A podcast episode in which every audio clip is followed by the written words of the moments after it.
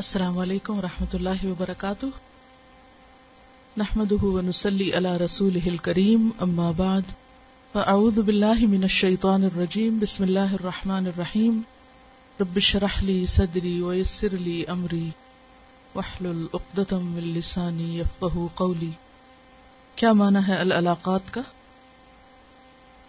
علقہ اس کا روٹ ہے اور اس کا معنی ہے چمٹنا، اور علاقات جب بھی کسی لفظ کا معنی بتانا ہو تو اس کو جب سپلٹ کریں تو بڑے سے چھوٹے اور پھر اس سے چھوٹے یونٹ کی طرف آئیں، جیسے علاقات، علاقت ان کی جمع ہے، اور علاقہ علاقہ سے ہے، اور علاقہ کا معنی ہوتا ہے چمٹنا۔ علاقہ مصدر ہے اور علاقہ کا معنی تعلق ہے، اور تعلق کا روٹ بھی عین لام قاف ہے۔ ترتیب سمجھ میں آئی کیا؟ اگر لفظ جمع ہے تو پہلے کیا اس کی بتائیں گے؟ واحد، ایک دم روٹ پہ نہ آئیں، ٹھیک ہے؟ پھر اس کے بعد روٹ بتا کے پھر اگر وہ مصدر ہے یا جو بھی ہے، ماضی ہے یا مضارع ہے، تو اس کو اس کے مطابق بتائیں۔ دوبارہ بتاتی ہوں، علاقات علاقت ان کی جمع ہے اور علاقہ علاقہ سے ہے، علاقہ کا معنی ہوتا ہے چمٹنا، اور علاقہ مصدر ہے، یہاں تعلقات کے معنوں میں استعمال ہوا ہے۔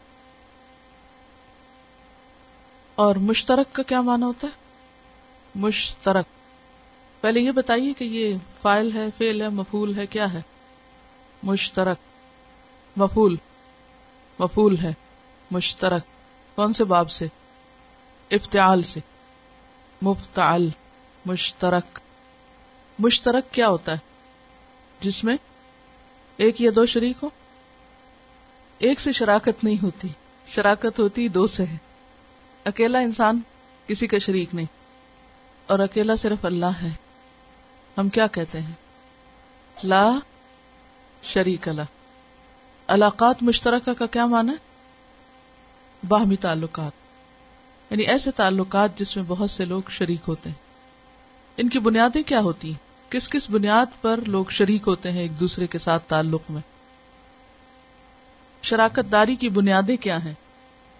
خون کے رشتے، نسب کے رشتے، سسرالی رشتے، رضاعت کے رشتے، دوسری بنیاد دینی رشتے یا قومی تعلق، یعنی قومی رشتہ بھی ہوتا ہے۔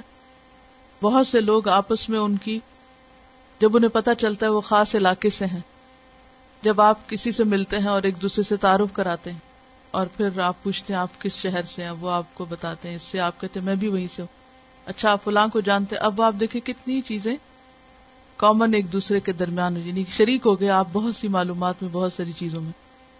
تو رنگ بنیاد بنتا ہے، نسل بنیاد بنتی ہے، علاقہ یا کوئی قوم یا ملک بنیاد بنتا ہے، لیکن ان سب میں جو مضبوط تعلق ہے وہ کس کی بنیاد پر ہے؟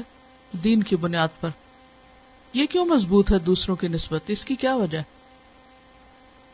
آپ میرے اسٹیٹمنٹ کو چیلنج کر سکتے ہیں یا ڈس ایگری کر سکتے ہیں۔ دین کی بنیاد کیوں باقیوں سے مضبوط ہے؟ دین کی بنیاد پہ جو تعلق ہوتا ہے وہ کبھی بھی ختم نہیں ہوتا، اگر وہ واقعی دین کی بنیاد پر ہے۔ اگر اس میں ذات اور انا ہوگی تو پھر نہیں رہے گا۔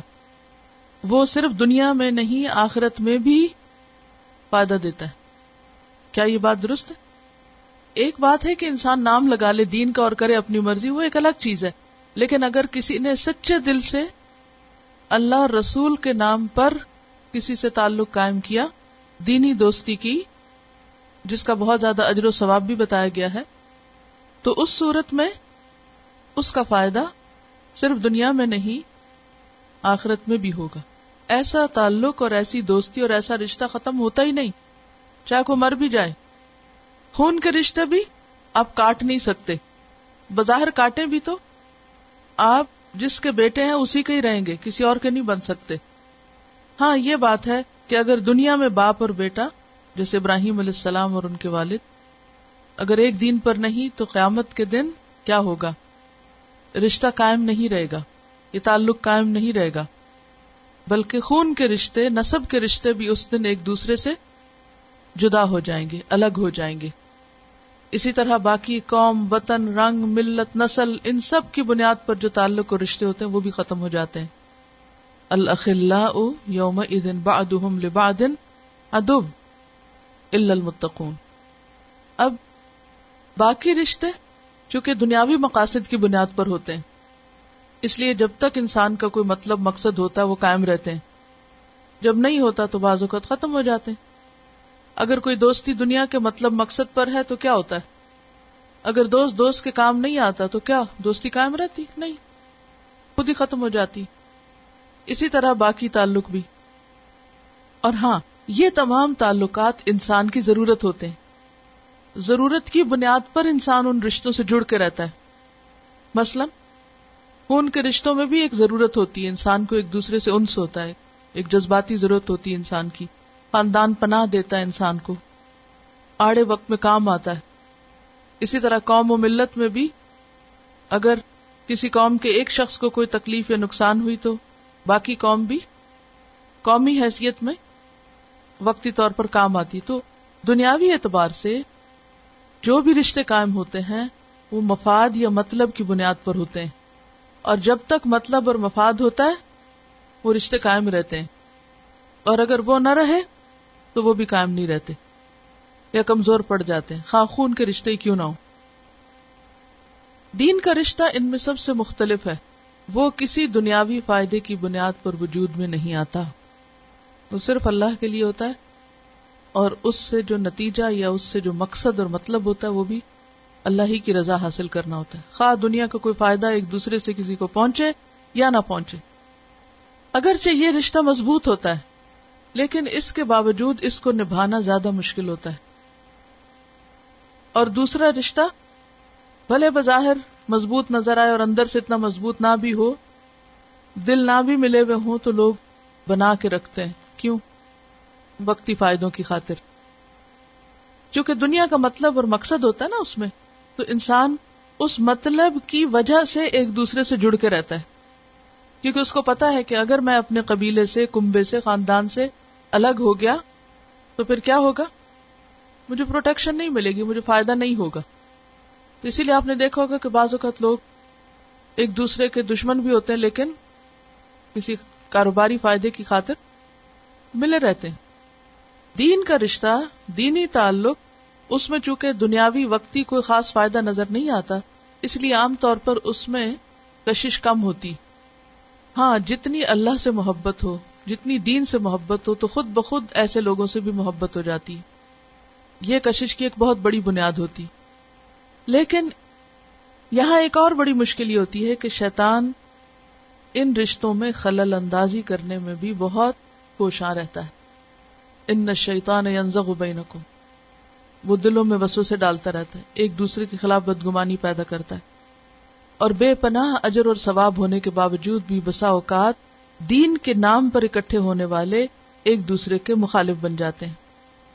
اگر کوئی شخص یہ چاہتا ہے کہ دین کے نام پر بننے والے رشتوں میں اس کو وہ اجر اور ثواب ملے جو اللہ نے اس کے لیے رکھا ہے، یاد ہے کسی کو قیامت کے دن ایسے لوگ نور کے ممبروں پر ہوں گے، انبیاء اور شہداء ان پر رشک کر رہے ہوں گے کہ یہ کون لوگ ہیں کہ جن کو اتنا آنر بخشا گیا. کیوں؟ اس لیے کہ انہوں نے دنیاوی مفادات سے اٹھ کر صرف اللہ کے نام پر تعلق قائم کیا، دوستی قائم کی، اور ہر حال میں اس کو قائم رکھا. لہٰذا اللہ کے نام کی لاج رکھنے والوں کو آج اتنا عزت کا مقام دیا جا رہا ہے.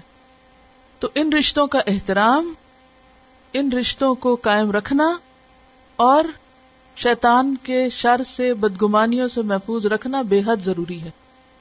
اور اسی کے لیے یہاں پر بہت سی ایسی باتیں بتائی گئی ہیں کہ انسان اس رشتے کا احترام کرے، اسے قائم رکھے. سب سے پہلی بات کہ انما المؤمنون اخوہ، پھر ایک دوسرے کے لیے دعا کرنا سکھایا گیا. دیکھیے کہ قرآن پاک میں بہت زیادہ دعائیں نہیں ہیں،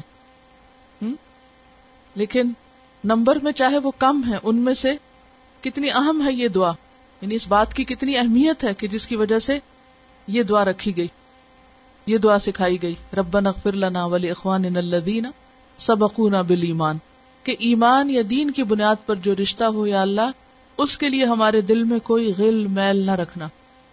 پھر اس کے بعد اس تعلق کو درست رکھنے کے لیے صحیح رویہ اور طریقہ بتایا گیا، ایک دوسرے کے لیے انسان کیسا ہو، آئینے کی طرح ہو، ایک دوسرے کا خیر خواہ ہو،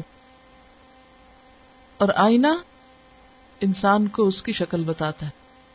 یہ بتائیے کہ آئینہ ہمارے لیے مددگار ہے یا نہیں، کس طرح مددگار ہے؟ آپ تھوڑی دیر کے لیے سوچئے کہ اگر آپ کے گھر میں کوئی ایک بھی آئینہ نہ ہو کیا ہوگا، سوچئے کیا ہوگا۔ کبھی ایسا ہوتا ہے نا، آپ ٹریول کر رہے ہوتے ہیں اور ساتھ لے جانا بھول جاتے ہیں، کوئی مشکل ہوتی؟ تھوڑی دیر کے لیے سوچئے کہ اگر ہماری زندگی میں آئینہ نہ ہو تو ہماری شکلیں کیسی ہو جائیں، ہے نا؟ آئینہ کس قدر مددگار ہے۔ تھوڑی دیر کے لیے سوچئے، جسٹ امیجن کہ ہمارے گھر میں آئینہ نہیں ہے۔ یہ کہتی ہے کہ اپنی امی سے پوچھتی تھی کہ میں کیسی لگ رہی ہوں، تو وہ کہتی تھی آئینہ دیکھو تو وہ سچ بتائے گا۔ جب آئینہ نہ دیکھا ہو تو سارا وقت یہ پریشان رہتی ہے کہ کہیں کچھ لگا ہوا نہ ہو، بے وجہ اپنے آپ کو ٹھیک کرتے رہتے ہیں، یہ کانشیس زیادہ ہو جاتے ہیں نا۔ آئینہ ہماری پرسنل گرومنگ میں مددگار ہوتا ہے، ہمیں خوبصورت بنانے میں مدد دیتا ہے، یعنی جس اینگل سے آئینہ آپ کو دکھاتا ہے چیزیں، اس طرح آپ خود کو نہیں دیکھ سکتے۔ صرف یہ نہیں کہ فیس نہیں دیکھ سکتے، باقی جسم کو بھی، اپنے لباس وغیرہ کو اگر اپنی طرف سے آپ دیکھیں تو اور طرح نظر آئے گا، سامنے سے دیکھیں تو بالکل اور طرح نظر آ رہا ہوتا ہے۔ بعض اوقات انسان اپنے گمان میں، اپنی سوچ میں، اپنے خیال میں اپنے آپ کو کچھ اور سمجھ رہا ہوتا ہے، لیکن دوسرا اس کو اس کی زندگی کا ایک اور رخ دکھا دیتا ہے۔ Um, ایک پروگرام آتا ہے تو اس میں وہ لوگوں کو دکھانا چاہتے ہیں کہ وہ کیسے لگ رہے ہوتے ہیں نا دوسرے لوگوں کو، تو وہ ان کو ایک ایسے کمرے میں ڈال دیتے ہیں جو چاروں طرف آئینے لگے ہوتے ہیں، سامنے سے پیچھے سے، لائک تھری سکسٹی ڈگریز۔ تو اگر uh, سب لوگ سب کے لیے آئینہ ہوں تو the whole community would help you look from all angles. آئینے کے بغیر زندگی ادھوری۔ آئینہ ہمارا ایک دوسرا رخ ہے، یعنی سپورٹ ہے ہمارے لیے۔ آئینہ جب ہم دیکھ رہے ہوتے ہیں تو ایسے ہی لگتا ہے نا جیسے یہ ہم ہی ہیں، ادھر دوسرے اینڈ پہ دیوار کے پیچھے ہم خود کھڑے ہیں، اپنا آپ ہی دکھ رہا ہوتا ہے اصل میں تو۔ لیکن کب صحیح دکھتا ہے؟ جب وہ صاف شفاف ہوتا ہے۔ اگر وہ میلا ہو، داغ دھبے ہو اس پر، یا اس کے اندر کوئی اور خرابی پیدا ہو چکی ہو، تو پھر وہ صاف نہیں دکھاتا۔ تو اسی طرح اگر دو لوگوں کے درمیان تعلقات میں صفائی نہ ہو، کلیئرٹی نہ ہو، تو وہ بھی ایک دوسرے کو صحیح آئینہ نہیں بن کے دکھا سکتے۔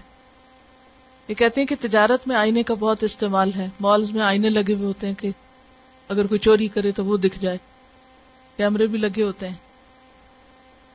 تو اس سے آپ اندازہ لگائیں کہ اگر انسان کا کوئی دوست نہیں، یا اس کا کوئی ساتھی نہیں، یا اس کو کوئی اس کی غلطی بتانے والا نہیں، تو وہ انسان کبھی بھی خوبصورت نہیں ہو سکتا۔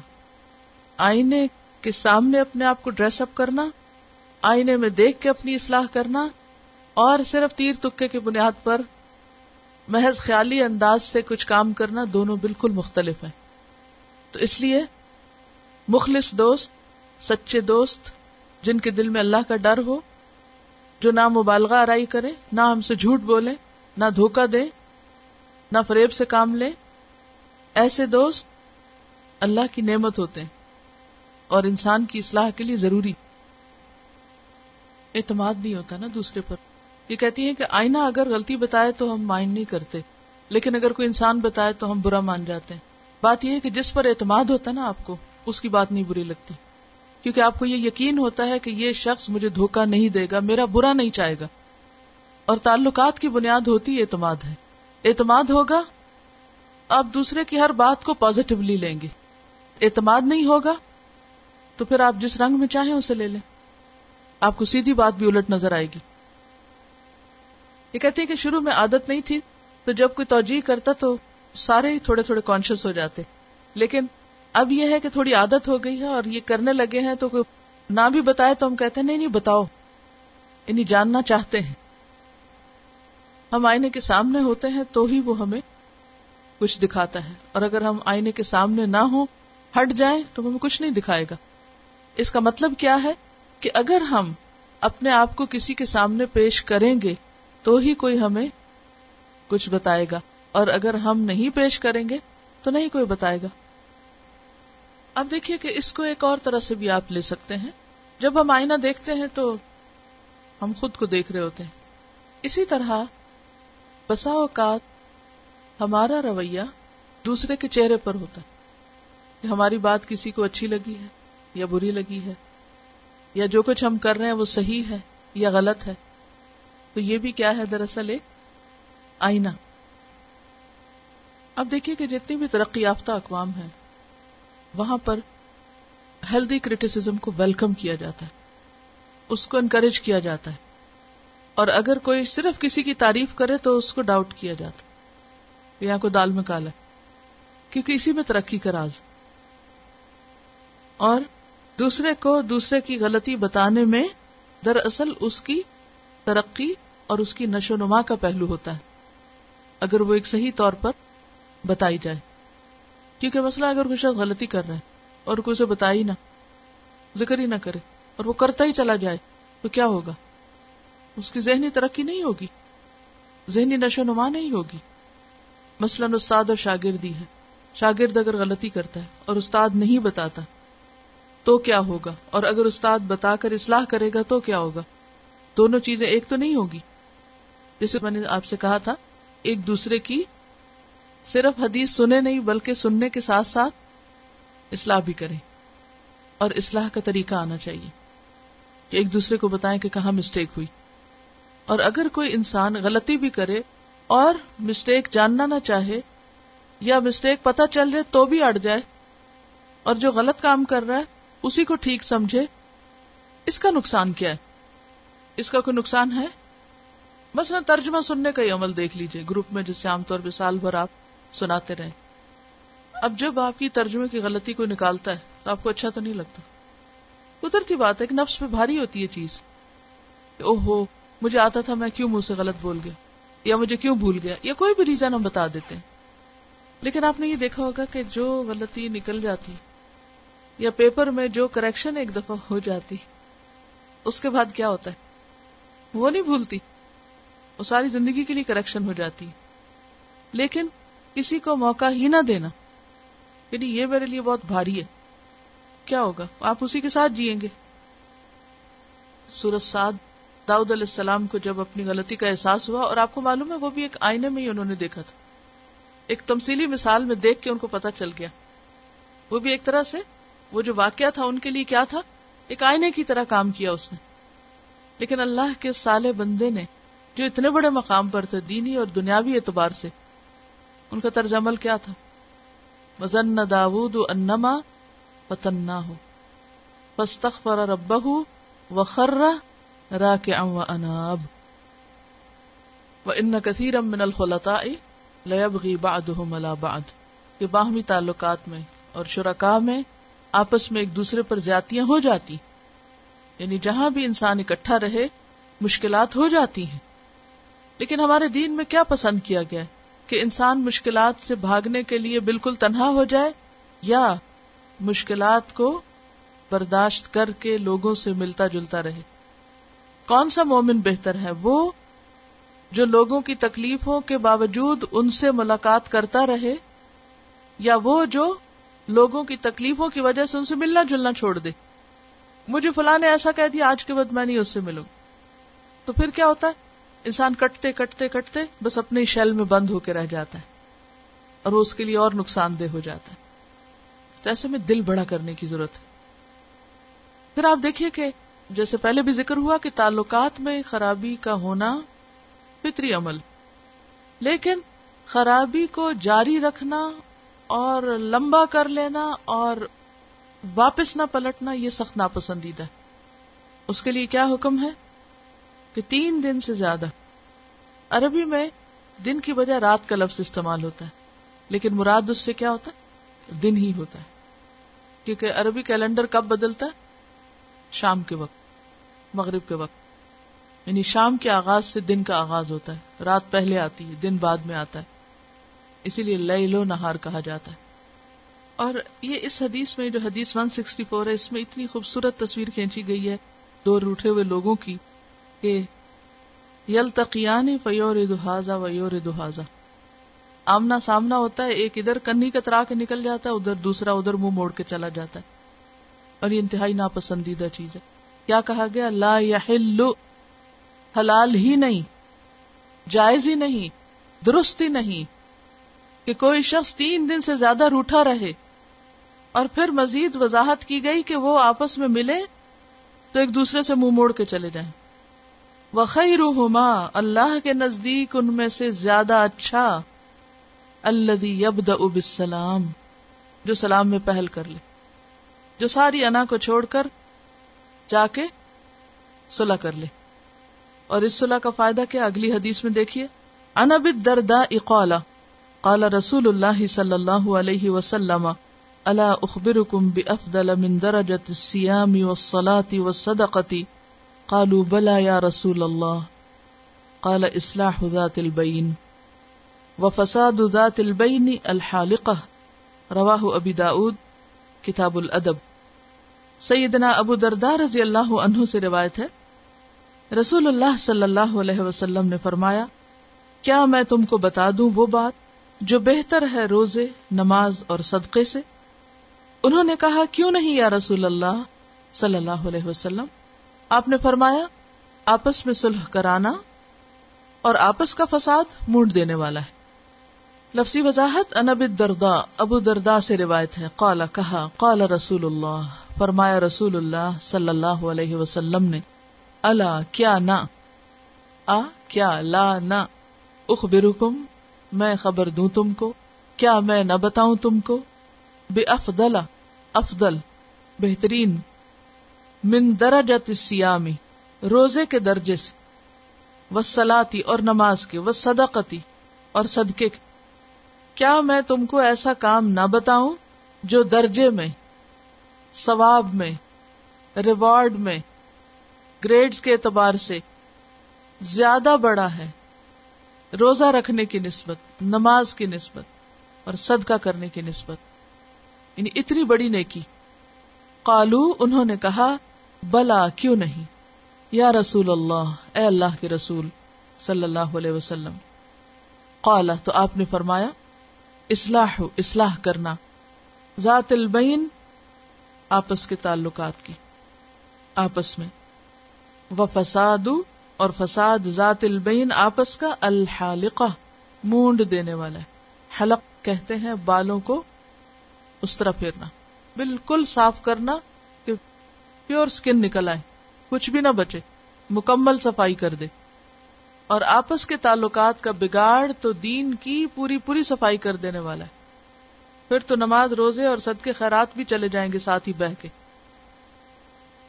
سوال یہ پیدا ہوتا ہے کہ آخر آپس کی صلح اور اصلاح کا اتنا بڑا اجر اور ثواب کیوں ہے کہ اس کو روزے، نماز اور صدقے سے بھی اوپر رکھا گیا؟ پہلی بات یہ ہے کہ روزہ رکھنا ایک ذاتی عبادت، اس میں کسی کا کچھ نہیں بگڑتا، جو انسان چاہے جب چاہے روزہ رکھ لے. نماز بھی ذاتی عمل ہے، صدقہ بھی ایک طرح سے اپنی ذات کے فائدے کے لیے. آپ اگر رکھتے ہیں روزہ تو آپ کو فائدہ، نہ رکھیں کسی اور کا کوئی نقصان نہیں. اسی طرح نماز آپ پڑھتے تو آپ کا فائدہ، اگر آپ نہ پڑھیں تو کسی کا کوئی نقصان نہیں. صدقہ اگر آپ نہیں دیتے تو دوسرے کا حق مارتے ہیں، لیکن پھر بھی بڑا نقصان اپنا ہی کرتے ہیں. لیکن جب آپ دوسرے شخص سے بولتے نہیں، آپ کا تعلق درست نہیں، تو اس کا نقصان صرف آپ کو نہیں دوسرے فریق کو بھی، اور بعضوں کا صرف دو لوگوں کو نہیں بلکہ ان کے متعلقین کو بھی، ان کے خاندانوں کو، ان کے دوستوں کو، اور نسلوں تک پھر وہ بگاڑ جاتا ہے. کوئی معمولی چیز نہیں ہے. مثلاً اگر ماں باپ آپس میں جھگڑتے ہیں تو اس کا نقصان صرف ماں باپ کو نہیں بلکہ بچوں کو. بچے کیا سیکھ رہے ہیں؟ کیونکہ بہت سا دین صرف عمل سے سیکھا جاتا ہے، اس کے لیے رول ماڈلز چاہیے ہوتے ہیں. وہ زبانی تقریروں اور لیکچرز اور کتابوں سے نہیں سیکھا جاتا، وہ عملی رویوں میں نظر آتا ہے. بچے ماں باپ کو جو کچھ کرتے ہوئے دیکھتے ہیں، ماں باپ اگر ایک دفعہ بھی ان کو نہ کہیں کہ یہ کرو، وہ خود ہی کرنے لگتے ہیں، اچھا کریں یا برا کریں. آپ نے دیکھو کہ بالکل چھوٹے چھوٹے بچے ماں باپ کی نقالی کر رہے ہوتے ہیں، ہر چیز میں، بولنے میں، چلنے میں. کس نے ان کو سکھایا؟ کہ ماں باپ ان کو بیٹھ کے لیکچر دیتے ہیں، بلکہ بعض چیزوں سے تو وہ منع بھی کرتے ہیں، لیکن پھر بھی وہ کرتے ہیں کیونکہ انہوں نے کہیں دیکھ لی ہوتی ہے، وہ دیکھ کے سیکھ رہے ہوتے ہیں.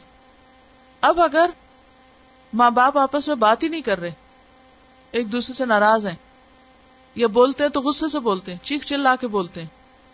اس کا اثر کس پہ پڑتا ہے؟ بچوں پہ پڑتا ہے.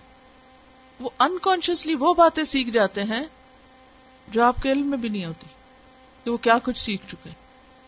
اسی لیے بچے ماں باپ کے لیے اچھا یا برا صدقہ جاریہ بنتے ہیں, اور بڑے ہو کر وہ ویسے ہی کرنے لگتے ہیں یا پھر اس کے ری ایکشن میں آ جاتے ہیں. نسلوں کا بگاڑ, اس کا ذمہ دار کون؟ ہماری انا. تو یہ انتہائی خطرناک چیز ہے. پھر اسی طرح آپ دیکھیں کہ روزہ, نماز اور صدقہ چاہے انسان کتنا بھی کر لے, نیکیوں کے پہاڑ جمع کر لے, روز روزہ رکھے یا صوم داؤدی رکھے, اسی طرح نماز بھی پڑھے, نوافل پڑھے, صدقہ بھی کرے, نیکیاں اکٹھی کر لیں. کس کس چیز سے نیکیاں ضائع ہو جاتی؟ غیبت سے نیکیاں ضائع ہوتی, الزام تراشی سے ضائع ہوتی ہوتی ہے نا, کسی کو ستانے سے ضائع ہوتی, کسی کا حق مارنے سے ضائع ہوتی ہے نیکیاں, سب صفائی ہو جاتی. بعض اوقات انسان ایک غلط بات زبان سے نکالتا, ایک گالی کسی کو دے دیتا, نتیجہ کیا نکلتا؟ آپ نے فرمایا تھا کہ اگر یہ بات سمندر میں ملا دی جائے تو وہ بھی کڑوا ہو جائے. عمر بھر کی کی ہوئی نیکیاں سب صفائی ہو جاتی. یہاں پر کیا کہا گیا؟ فساد کو حالقہ, مونڈ دینے والی, صاف کر دینے والی چیز. کس چیز کو؟ انسان کے دین کو, اس کی عبادتوں کو, اس کے روزے, نماز, زکوٰۃ, سب کچھ کو. اور ویسے بھی آپ دیکھیے کہ اگر تعلقات انسان کے درست نہ ہوں تو اس کے دل کی حالت پھر درست نہیں ہوتی. وہ رنج, غم, فکر, پریشانی اور ایک خوف کا شکار رہتا ہے. اس کی وجہ سے انسان کا نہ عبادت میں دل لگتا ہے نہ کسی اور کام میں, کیونکہ وہ ایک انکانشیسلی انسان کا جو وہ سب کانشیس ہوتا ہے نا, وہ اس کے اندر وہ کھلبلی مچائے رکھتا ہے. مثلا اگر آپ دیکھیں کہ اگر آپ غمگین ہوں, دکھی ہوں, تو نتیجہ کیا ہوگا؟ آپ کا دھیان کہاں لگا ہوا ہوگا؟ آپ کی سوچ میں کیا ہوگا؟ سارا وقت وہی باتیں ہوں گی نا.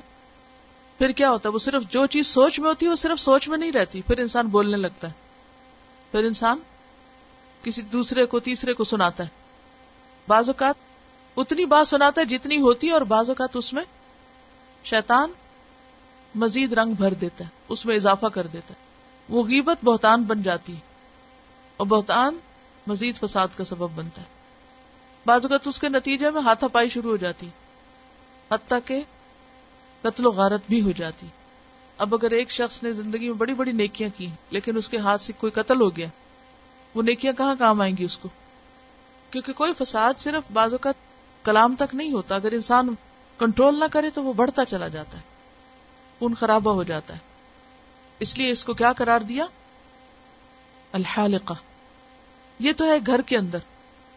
اسی طرح گھر سے باہر کی دنیا میں, معاشرتی زندگی میں آپ دیکھیے, اگر دو نیبرز کے تعلقات خراب ہیں تو نتیجہ کیا ہوگا؟ بعض اوقات چوری, ڈاکہ اور بہت سی خرابیاں ہو سکتی, بچے اغوا ہو سکتے ہیں, مقدمے بازی, عدالتوں میں جانا. ماں اور بچے کے تعلقات اچھے نہیں, کیا نتیجہ نکلتا ہے؟ ایسے بچے نفسیاتی مریض ہو جاتے ہیں. اسی طرح بہن بھائیوں کے اگر تعلقات درست نہیں, کوئی بھی رشتہ آپ دیکھ لیجئے, کسی بھی چیز کو پنپنے کے لیے امن کی فضا چاہیے ہوتی ہے. ترقی کہاں ہوتی ہے؟ جہاں امن ہوتا ہے. ہر وہ چیز جو امن کی دشمن ہو, ہر وہ چیز جو امن میں بگاڑ پیدا کرے, وہ صرف کسی خاص ایک چیز کو نہیں بگاڑتی بلکہ وہ سارے ماحول کو بگاڑ کے رکھ دیتی. تو اس لیے کیا فرمایا گیا کہ بگڑے ہوئے تعلقات کو درست کرا دینا بڑی بڑی نیکیوں سے بڑا کام ہے, اور ان کی خرابی دین کی جڑ کاٹ دینے والی ہے. ان کا سوال یہ ہے کہ بعض اوقات اولاد اور والدین کے درمیان انبن ہو جاتی ہے, اولاد پہل نہیں کرتی, کیا والدین بھی نہ کرے؟ کوئی بھی کر سکتا ہے. کیوں کہا گیا کہ وَخَيْرُهُمَا الَّذِي يَبْدَوْ بِالسَّلَامِ, ان میں سے اچھا وہ ہے جو سلام میں پہل کر لے. اس سے کوئی فرق نہیں پڑتا کہ وہ بڑا ہے یا چھوٹا ہے, باپ ہے یا بیٹا ہے, کوئی بھی ہے جو بھی, کیونکہ یہ مشکل کام ہے. شیطان کرنے نہیں دیتا. شیطان کہتا ہے کہ اس طرح تم کمزور پڑ جاؤ گے اور اس میں تو تمہاری سب کی. ماں باپ اور بچوں کے درمیان جو رشتہ ہوتا ہے نا, تو اس میں اگر ایسی کوئی چیز ہو بھی جائے تو اسے بہت زیادہ احساس نہیں دلانا چاہیے کہ ہم تم سے ناراض ہیں. آپ ان کی اصلاح کریں, فرم ہوں, ان کی غلطی بتائیں ان کو, لیکن بول چال چھوڑ دینا, موڈ آف کر لینا اور بتا کے ہی نہ دینا کہ مسئلہ کیا ہے, اس سے اصلاح نہیں ہوا کرتی. کہیں کلیش ہوا, گڑبڑ ہوئی, بات نہیں مانی, تھوڑی دیر غصہ ہے, اس کے بعد ایک ادھر گیا ایک ادھر گیا, دوبارہ آمنے سامنے سلام کر لیا, قصہ ختم. اور یہ بہت بڑی حقیقت اگر آپ غور کریں, مثلاً پچھلے ایک ہفتے یا پچھلے ایک مہینے یا پچھلے ایک سال میں ہونے والے ایسے واقعات کے بارے میں غور کریں کہ کیا ان واقعات کے پیش آنے کے بعد آپ کی عبادت میں, آپ کی نیکی کے کاموں میں کوئی فرق اور خلل پڑا؟ یعنی لڑائی جھگڑے اور فساد سے کیا نیکیوں میں کمی ہوتی؟ نبی صلی اللہ علیہ وسلم اپنے گھر سے نکلے کہ لوگوں کو لیلۃ القدر کے بارے میں بتائیں. آپ آ رہے تھے باہر یہ بتانے کہ فلاں رات لیلۃ القدر ہے. باہر نکلے تو دو لوگ آپس میں لڑ رہے تھے. آپ نے فرمایا کہ ان کے جھگڑے کی وجہ سے وہ میرے دل سے اٹھا لی گئی, ورنہ جیسے نو ذی الحج کا دن جو ہے وہ بہت بابرکت دن ہے, اسی طرح ہمیں رات بھی بتا دی جاتی اور ہم میں سے ہر ایک ڈیفینیٹلی اس رات سے پورا پورا فائدہ اٹھا لیتا, لیکن کس کو کیا چیز رکاوٹ بنی. تو بہت سی خیر اور برکت اور بھلائی آپس کے تعلقات کی خرابی کی وجہ سے رک جاتی, نیکی کے بڑے بڑے مواقع چلے جاتے ہیں. کمیونیکیشن کسی حال میں ختم نہیں کرنی چاہیے. یہاں جو بات پچھلی حدیث میں کی گئی ہے وہ تین دن سے زیادہ کمیونیکیشن ختم نہ کرنے کے بارے میں, کہ انسان جھگڑا ہو, ناراضگی ہو, اختلاف ہو, یہ ہوگا, لیکن اس کی ایک لمٹ ہے, اس سے آگے مت جاؤ. کیونکہ جب کمیونیکیشن جاری رہے گی, ڈسکشن ہوگی, مسئلے کو پہچانیں گے, جانیں گے, تو اس کی اصلاح بھی کر لیں گے. لیکن اگر پتہ ہی نہیں چلے گا مسئلہ ہے کیا, اصلاح کہاں سے ہوگی؟ اور جتنی جلدی اصلاح ہو اتنا ہی بہتر ہے, کیونکہ بعض اوقات رائی کا پہاڑ بن جاتا ہے. آغاز میں بات اتنی بڑی نہیں ہوتی جتنی بڑی ہو جاتی. بعض اوقات آپ دوسروں سے شیئر کرنا شروع کر دیتے ہیں, وہ بات چھوٹی سی تھی, وہ پھیل کے, یعنی مثلا دو لوگوں کے درمیان کوئی بات تھی, اب کیا ہوا کہ وہ دو تک نہیں رہتی, دو سے چار تک جاتی. وہ شر چھوٹے کا چھوٹا نہیں رہتا, وہ شر پھیلنا شروع ہوتا ہے, اور جتنا زیادہ وہ شر پھیلتا ہے اس کا نقصان کیا ہوتا ہے, اتنی زیادہ انسان کی رونق اور آب و تاب اور وہ سب چلی جاتی. اور ایسے موقعوں پر پھر صبر کرنا بھی بہت مشکل ہوتا ہے. ایسی چیزیں انسان اپنے دل کے اندر رکھ بھی نہیں سکتا, کیونکہ وہ دل کا بوجھ بن جاتی. انسان کو لامحالہ وہ بوجھ کہیں نہ کہیں اتار کے پھینکنا ہوتا ہے. اب اگر دو میں سے ایک بھی اس بوجھ کو کسی اور پہ جا کے ڈال رہا ہے, تو دو سے ملٹی پلائی ہو کے تین ہو گئی نا, تین سے پانچ ہوگی, سات ہو گئی, اور بعضوں کا تو پوری دنیا میں نشر ہوتی. عزت الگ جاتی انسان کی, اور نیکی کے مواقع الگ جاتے ہیں. بہت سی انرجی کس چیز میں لگ جاتی؟ الٹا سوچنے میں, کیونکہ طاقت تو ہمارے پاس ایک ہی ہے نا, چاہے تو ہم اس کو لگا لیں اچھے کام میں اور چاہے اسے لگا لیں خراب کام میں. جب ہم طاقت لگانے لگے منفی کاموں میں تو قدرتی بات ہے کہ وہ مثبت کاموں کے لیے بچے گی نہیں, تو خرچ کر لیا نا ہم نے, نقصان کر لیا. ان کا سوال یہ ہے کہ پہل کرنے والا کتنی دفعہ پہل کرے؟ ہر دفعہ کر لے, سارا ہی اجر سمیٹ جائیں گے. آخرت میں تو ایک قطرے قطرے اجر کی ضرورت ہوگی, کیا فرق پڑتا ہے؟ دیکھیے, جیسے پہلے میں نے عرض کیا کہ کمیونیکیشن نہیں ختم ہونی چاہیے. یعنی ان کا سوال یہ ہے کہ کس حد تک پھر انسان پہل کرتا رہے. حد تو اس کی کوئی بھی نہیں ہے کہ یہ حد ہے اور اس کے بعد آپ پہل نہ کریں یا آپ سلام نہ کریں. بات یہ ہے کہ یہ کہا کیوں گیا کہ تین دن سے زیادہ مت ناراض رہو, اور اچھا وہ ہے. خیرہما کا لفظ کیا ہے؟ اخلاق میں اچھا وہ ہے, ایمان میں اچھا وہ ہے, اللہ کے نزدیک اچھا وہ ہے جو پہل کرتا ہے. اس سے کیا پتہ چلتا ہے کہ ہمارا اخلاق اور کردار ہے کیا, ہم کہاں کھڑے ہیں. دنیاوی نظر سے دیکھیں تو کیا نظر آتا ہے؟ میں نے آج تک کسی کو نہیں منایا, میری ڈکشنری میں ہی نہیں. اور اس طرح ہم دھوس جما رہے ہوتے ہیں کہ ہم بڑی چیز ہیں, ہے یا نہیں؟ یہ تکبر کی علامت ہے. اور اگر دوسرا شخص یہ کہتا ہے کہ ہر دفعہ مجھے ہی منانا پڑتا ہے، میں تو ذلیل ہو کے رہ گیا ہوں، تو وہ دنیا میں اگر ہے بھی کسی کی نظر میں تو اللہ کے یہاں بہت عزیز ہے. یہ جو نسخہ بتایا جا رہا ہے کہ تین دن سے زیادہ نہ کرو، اس کا مطلب یہ ہے کہ پھر آپس میں بات چیت کرو اور باہم بات چیت کے ذریعے، ڈسکشن کے ذریعے مسئلے کو حل کرو، کیونکہ بلاک کرنے سے اور کمیونیکیشن ختم کرنے سے مسئلے بڑھ تو سکتے ہیں، کم نہیں ہو سکتے. کچھ لوگ ایسے ہوتے ہیں کہ ان کی نیچر ہی لڑائی جھگڑا ہوتی، فساد ہر وقت. وہ بات کریں گے گالی سے شروع کریں گے، وہ تانا ہی دے کے شروع کریں گے، وہ دوسرے کو لیٹ ڈاؤن ہی کرتے رہیں گے. It's part of their nature. وہ سمجھتے ہیں کہ اس طرح ہم بہت بڑے بنے ہوئے ہیں. یہ بہت بڑا دھوکہ ہے. پیار ہی میں یہ طاقت ہے کہ ایسی چیزوں کو ختم کر دے، اگر مکمل طور پہ ختم نہ بھی کر سکے، لیکن دوسرے شخص کو بہت بڑے صبر کی ضرورت ہوتی ہے. لیکن انسان اللہ ہی کے آسرے پر اور اللہ ہی کی مدد سے یہ سب کچھ کر سکتا ہے. اور جب یہ چیز ذہن میں رہتی ہے نا کہ میرا درجہ اور بڑا ہو گیا، کیونکہ آپ دیکھیے کہ یہاں پر کیا کہا گیا کہ درجہ کس کا بڑا ہے؟ جو صلح کر لے، جو اصلاح کر لے. اب اگر ہر دفعہ آپ پہل کر رہے ہیں، درجہ بڑھے گا یا نہیں؟ تو درجے یہاں نہ دیکھیں، درجے وہاں دیکھیں کہ کہاں تک اوپر جا رہے ہیں. ایک اور بات یہ کہ پہل کریں تو آپ احسان بھی نہ جتائیں کہ ہر دفعہ میں ہی کیوں پہل کروں، کیونکہ احسان جتا کے انسان اپنی نیکیاں برباد کر لیتا ہے. ایک حدیث اور پڑھ لیتے ہیں. عن ابی موسیٰ رضی اللہ عنہ عن النبی صلی اللہ علیہ وسلم قال المؤمن للمؤمن كالبنيان يشد بعضه بعضا وشبك بين اصابعه. سیدنا ابو موسیٰ رضی اللہ عنہ نے نبی کریم صلی اللہ علیہ وسلم سے بیان فرمایا کہ آپ صلی اللہ علیہ وسلم نے فرمایا، ایک مومن دوسرے مومن کے حق میں ایک عمارت کی مانند ہے جس کا ایک حصہ دوسرے کو مضبوط کرتا ہے. اور آپ صلی اللہ علیہ وسلم نے اپنی ایک ہاتھ کی انگلیوں کو دوسرے ہاتھ کی انگلیوں کے اندر کیا. لفظی وضاحت. ان ابی موسیٰ، ابو موسیٰ رضی اللہ عنہ سے روایت ہے، رضی اللہ عنہ. ان النبی، وہ نبی صلی اللہ علیہ وسلم سے روایت کرتے ہیں، قال، کہ آپ نے فرمایا، المؤمن، مؤمن، للمؤمنی، مومن کے لیے. پھر آپس کے تعلقات بتائے جا رہے ہیں. مومن مومن کے لیے کل بنیان، عمارت کی طرح ہے. جیسے ایک عمارت کے مختلف حصے ہوں یا ایک جسم کے مختلف اعضاء ہوں. یہ شد، مضبوط کرتا ہے، بعضہ، اس کا بعض حصہ، بعضن، بعض کو. یعنی عمارت بھلے اپنی جگہ ہر چیز مضبوط ہو، لیکن اس کی مضبوطی دوسرے حصے کی مضبوطی کے ساتھ ہی وابستہ ہے. اس وقت آپ ایک عمارت میں بیٹھے ہوئے ہیں.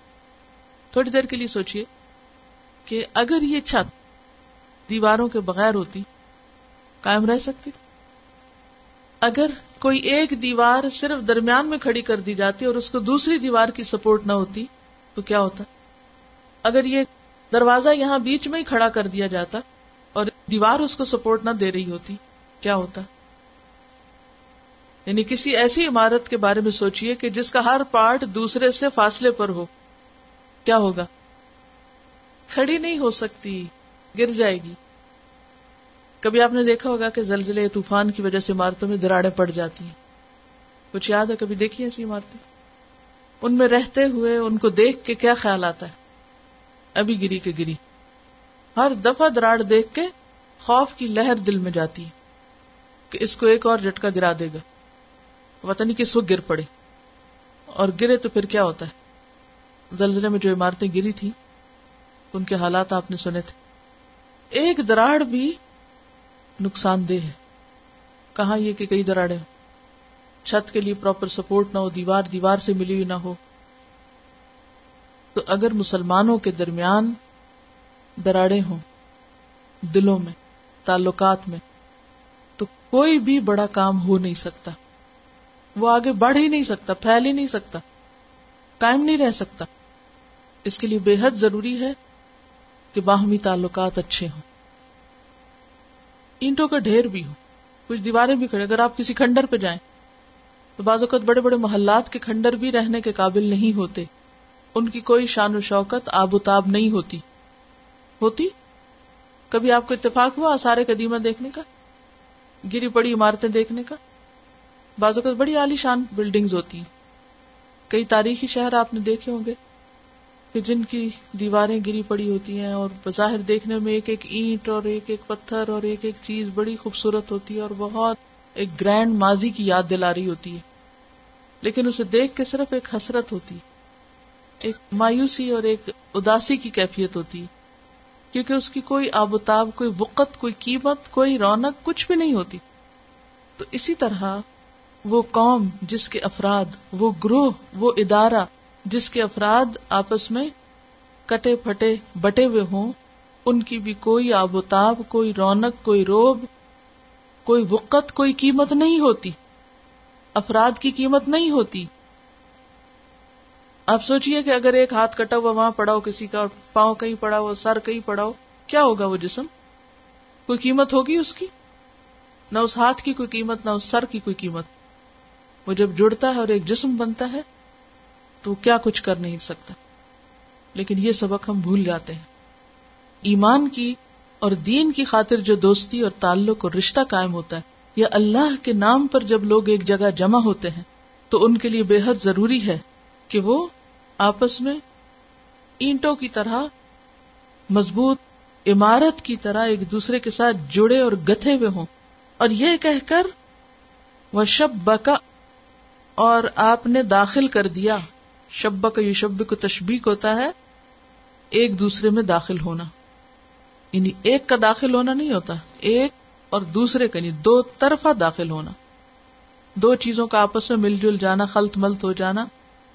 جیسے انٹرنیٹ کے لیے بھی لفظ شبکہ استعمال ہوتا ہے، شکاری کے جال کے لیے بھی جال ہوتا ہے نا، تو شبکہ اس کے لیے بھی آتا ہے۔ انٹرنیٹ کا کیا مطلب ہے؟ انٹر کنیکٹڈ، انٹر کنیکشن، باہم ملا ہوا ہونا، دو طرفہ نیٹ ورک۔ آپ نے اپنے ہاتھ کی انگلیوں کو شبکہ بین اصابعہ، انگلیوں کو ایک دوسرے کے بیچ میں کیا۔ اچھا، حیرت کی بات ہے کہ جب انگلیوں کو ایک دوسرے کے بیچ میں کرتے ہیں تو بالکل ایک دیوار کی تصویر بھی بنتی ہے۔ کر کے اپنے ہاتھوں کو دیکھیے، ایک دوسرے میں ڈالیے، یا ایسے نہیں جیسے اینٹیں لگی ہوئی ہوں اور ایک دیوار بنی ہوئی ہو۔ آج کل انٹر لاکنگ برکس ہوتی ہیں جو ایک دوسرے کے اندر فٹ ہو جاتی ہیں اور اور زیادہ مضبوط تعمیر ہوتی ہے اس کی وجہ سے۔ یہ کہہ رہی ہیں کہ ایک لکڑی کو جب دوسری لکڑی سے جوڑتے ہیں تو انگلیوں کی طرح ایک حصے کو دوسرے حصے میں ڈال کر جو جوڑ بنایا جاتا ہے وہ سب سے زیادہ مضبوط ہوتا ہے۔ مثلاً آپ مٹھی سے بھی تشبیہ دے سکتے تھے کہ بند مٹھی کی طرح مضبوط، یا کسی اور چیز کی طرح، یا کسی ہڈی کی طرح مضبوط، لیکن آپ نے جو مثال دی وہ انتہائی خوبصورت مثال۔ یعنی دو الگ الگ چیزیں ہیں اور دو مل کر ایک دوسرے کو مضبوط کر رہی ہیں، یہ کانسیپٹ ہے اصل میں۔ ایک شخص کا فولادی مکہ بھی ہو یا فولادی ہاتھ بھی ہو تو وہ اتنا فائدہ مند نہیں ہے جتنے دو لوگوں کی آپس میں مضبوط کوآپریشن اور کوآرڈینیشن۔ دینی دوستی اسٹرانگ کیوں ہے اگر اس طریقے پر ہو تو؟ یہ کہتی ہیں کہ اگر انگلیوں کو اور زیادہ اندر کریں تو ایک ٹرائنگل کی شکل بن جاتی ہے، آپ دیکھیں نا، اور ٹرائنگل سب سے زیادہ مضبوط ہوتا ہے۔ ایجپٹ میں جو پیرامڈز ہیں وہ ٹرائنگل کی شکل میں، تو مضبوط عمارتیں آج تک کھڑی ہیں۔ اس مثال کے اوپر ہم سب اپنے آپ کو دیکھ لیں، گھریلو زندگی میں، خاندانی زندگی میں، ادارے کی زندگی میں، دینی کاموں میں کہاں ہیں ہم؟ اور جتنی مضبوط عمارت ہوگی، جتنی مضبوط بنیاد ہوگی، اتنی مضبوط اوپر عمارت ہوگی، اتنے ہی زیادہ لوگ اس میں رہ سکتے ہیں۔ آپ نے دیکھا ہوگا کہ جو بڑے بڑے ملٹی فلور بلڈنگز ہوتی ہیں ان کی بنیادیں کس قدر مضبوط ہوتی ہیں، اور ان کے اوپر ڈیپینڈ کرتا ہے اوپر کی، اتنی ہی اونچی جائے گی عمارت جتنی اس کی بنیادیں مضبوط ہے۔ تو بنیاد بنیاد کو بھی کہتے ہیں۔ اور کچی اینٹوں کے گھر میں اور کچی دیواروں میں کتنے لوگ رہ سکتے ہیں؟ اب آپ یہ خود فیصلہ کر سکتے ہیں کہ آپ نے کس درجے کا کام کرنا ہے، کس درجے کی نیکی کمانی ہے۔ ایک ہے اپنی ذات کو سرو کرنا، اپنے فائدے کے لیے سوچنا، اپنی ہی خدمت میں رہنا، اپنے ہی ذاتی فائدوں میں اور ذاتی مفاد میں سوچتے رہنا، اور ایک یہ ہے کہ اوروں کے لیے بھی سوچنا، تو مومن جو ہوتا ہے وہ صرف اپنے ذات کے لیے نہیں سوچتا، وہ اوروں کے لیے بھی سوچتا ہے. جب آپ اوروں کے لیے سوچتے ہیں اور اوروں کے لیے کام کرنا چاہتے ہیں تو پھر جتنے زیادہ اس میں آپ بڑے پیمانے پہ جانا چاہتے ہیں اتنی مضبوط ٹیم چاہیے ہوتی ہے جو فلی کمیٹڈ ہو، جو ہر حال میں اختلاف ہو یا اتحاد ہو، سویر ہو یا دوپہر ہو، ہر حال میں جڑ کے رہے. یہ نہیں کہ جب تک دل کی مرضی پوری ہو جڑا رہے اور جب دل کی مرضی کے خلاف کوئی بات ہو جائے تو انسان سب چھوڑ دے. ایسے دین کے کام نہیں ہوا کرتے. سبحانک اللہم و بحمدک، نشہد ان لا الہ الا انت، نستغفرک و نتوب الیک. السلام علیکم و رحمۃ اللہ وبرکاتہ.